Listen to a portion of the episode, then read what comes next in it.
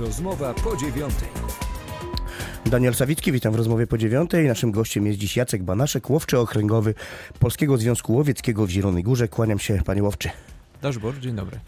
Yy, Zima w pełni, jak widać. Biało się zrobiło za oknem już od e, pewnego czasu. Panie łowczy, idziemy sobie do lasu, idziemy sobie na spacerek z naszym się jakimś pieskiem, prawda, zwierzątkiem słodkim. Yy, Czego możemy się spodziewać o tej porze roku w lesie? Na co możemy się natknąć? Na jakie zwierzę? A może śpią zwierzęta?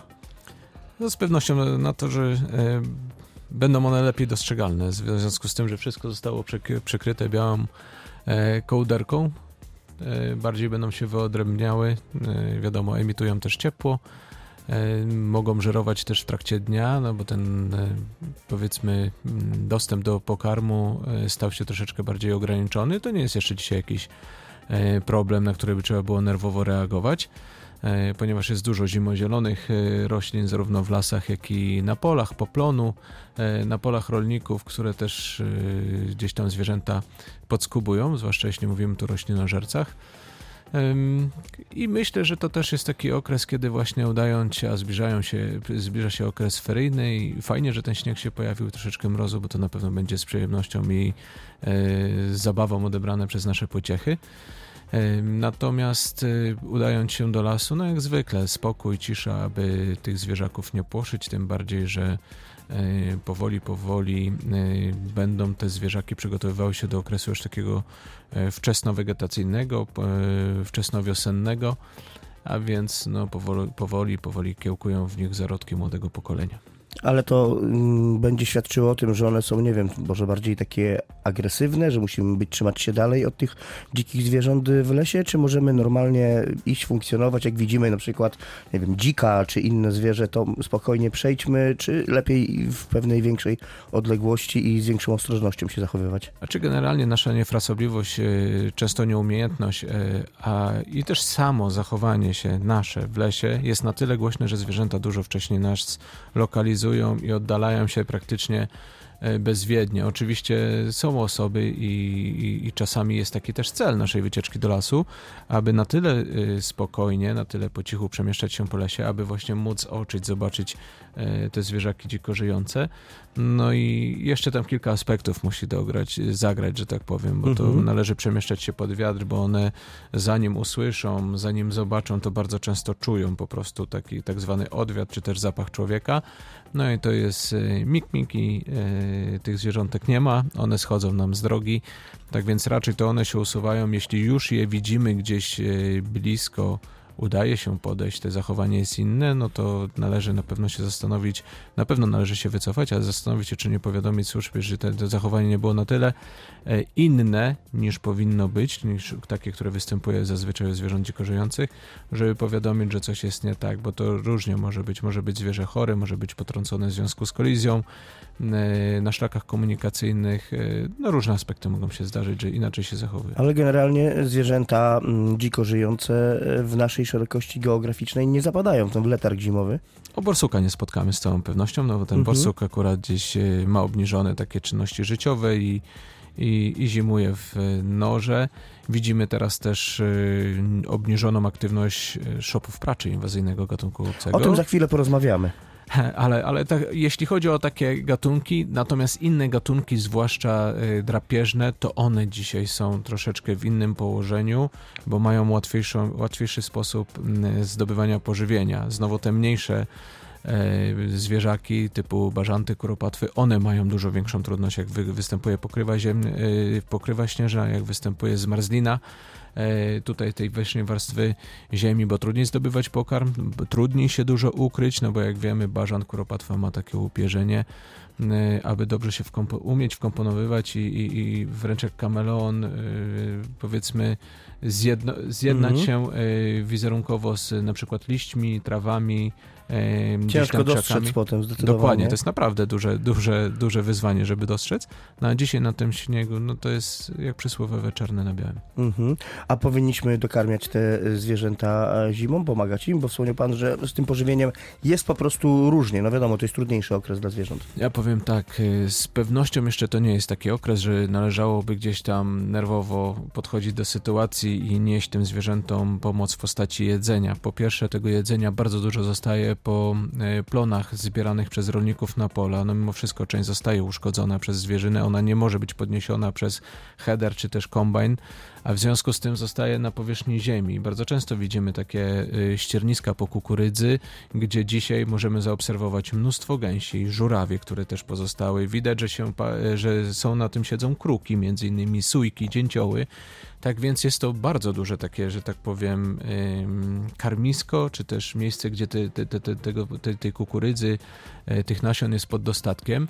Jest, są widoczne jeszcze na krzewach owoce, na przykład śliwy tarniny, które bardzo długo utrzymują się nawet po przymrozkach i mrozach, na których też żerują różne, różne ptaki, zwierzęta.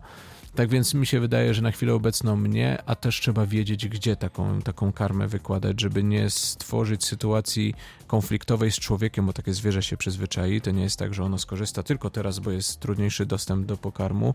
Potem okazuje się, że zostało tak niefrasobliwie wyłożona ta karma, że to zwierzę przecina dwa, trzy szlaki komunikacyjne, a w związku z tym zagrożone jest jego życie i nasze bezpieczeństwo, bo się przemieszczamy tymi szlakami. Tak więc jak już, to yy, lepiej to ten, ten, jeśli mamy taki nadmiar pokarmu i też żebyśmy wiedzieli, jaki to pokarm, bo to mhm. powinny być nasiona, ewentualnie takie rzeczy, które są przyswajalne, trawione przez te zwierzaki, no i, i, i finalnie e, trafiają do tych zwierząt, które e, powiedzmy specjalizują się w żywieniu takimi, e, na takich, takim pokarmie, no to lepiej skontaktować się z osobami, które mają na ten temat wiedzę, wiedzą gdzie są takie miejsca, powiedzmy nawet stałego dokarmienia na okoliczność właśnie wystąpienia srogiej zimy, gdzie będzie ten utrudniony przez dłuższy czas, będzie utrudniony dostęp do żywności. My dzisiaj raczej nie stosujemy takich wprost dokarmiań, bardziej to w okresie wiosennym y, ma działać na zasadzie odciągnięcia zwierzyny, stworzenia takich miejsc, gdzie odciągamy zwierzynie uwagę od pól rolników, gdzie już wtedy wsiewają rolnicy zboża, kukurydzę, y, sadzą ziemniaki czy też inne uprawne rośliny, ażeby nie powodowały zniszczeń już na starcie i utrudniały tego sezonu wegetacyjnego, no to staramy się odciągać uwagę tych zwierząt,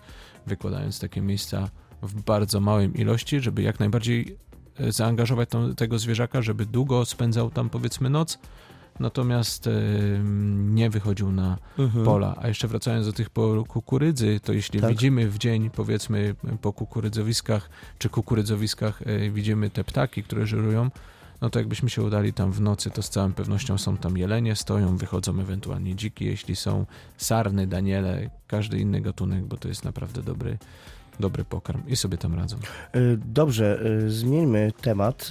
E, wspomniał Pan już tutaj o szopie praczu, gatunku inwazyjnym, który pojawił się już jakiś czas temu na naszych ziemiach.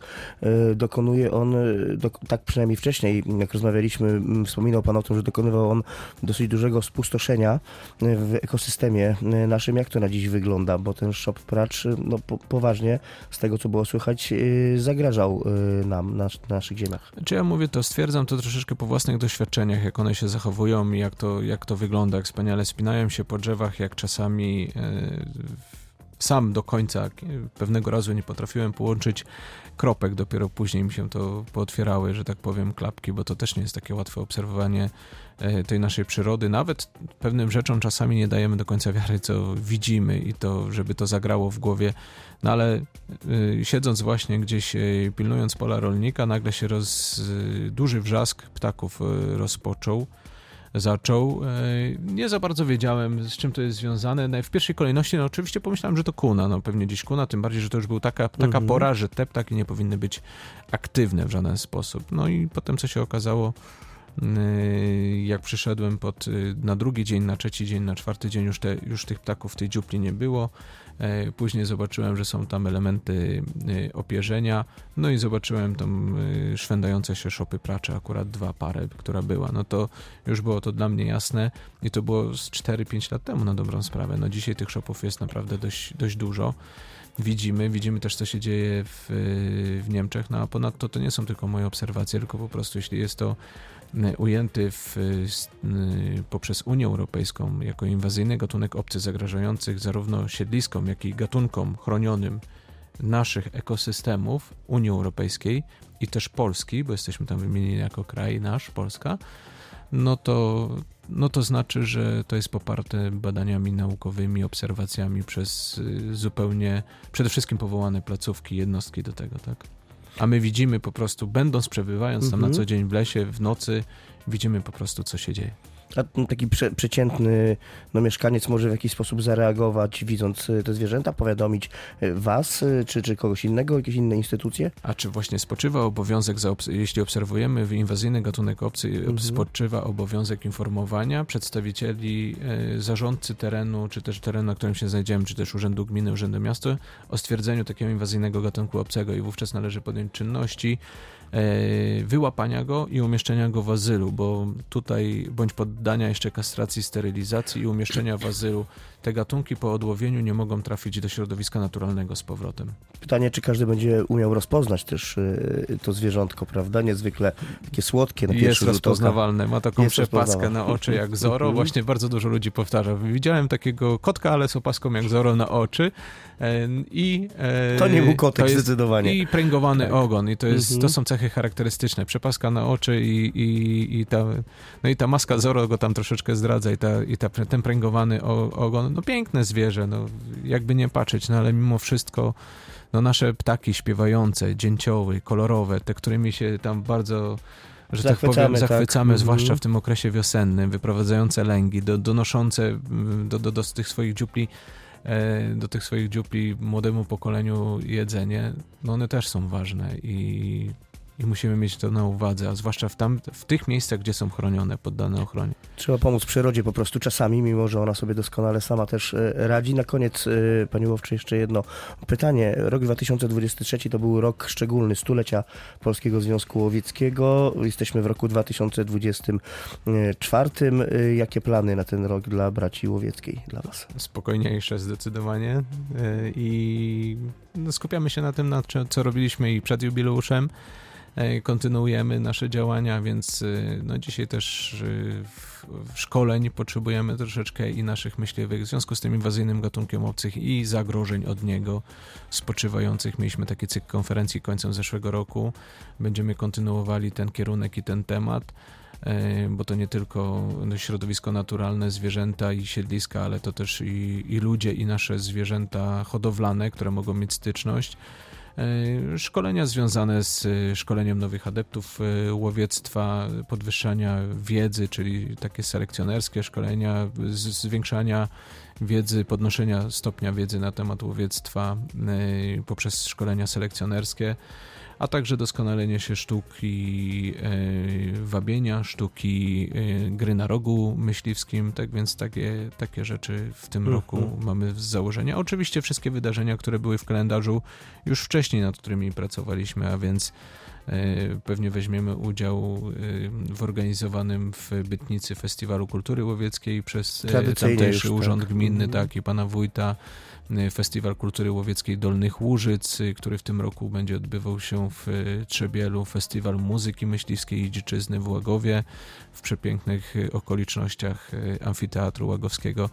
No i Wielkie Łowy w Puszczy Żegańskiej, dziesiąte notabene i tutaj jubileuszowe. No to sporo też tych imprez, wydarzeń będzie z udziałem waszym, no, przy, przy waszej współorganizacji na pewno. I bardzo dobrze, musimy kończyć. Jacek Banaszek, łowczy okręgowy Polskiego Związku Łowieckiego w Zielonej Górze był moim Państwa gościem. Dziękuję bardzo. Miło mi było, życzę przyjemnego dnia, Daszbor. Za uwagę dziękuję Państwu. Daniel Sawicki. Do usłyszenia. Rozmowa po dziewiątej.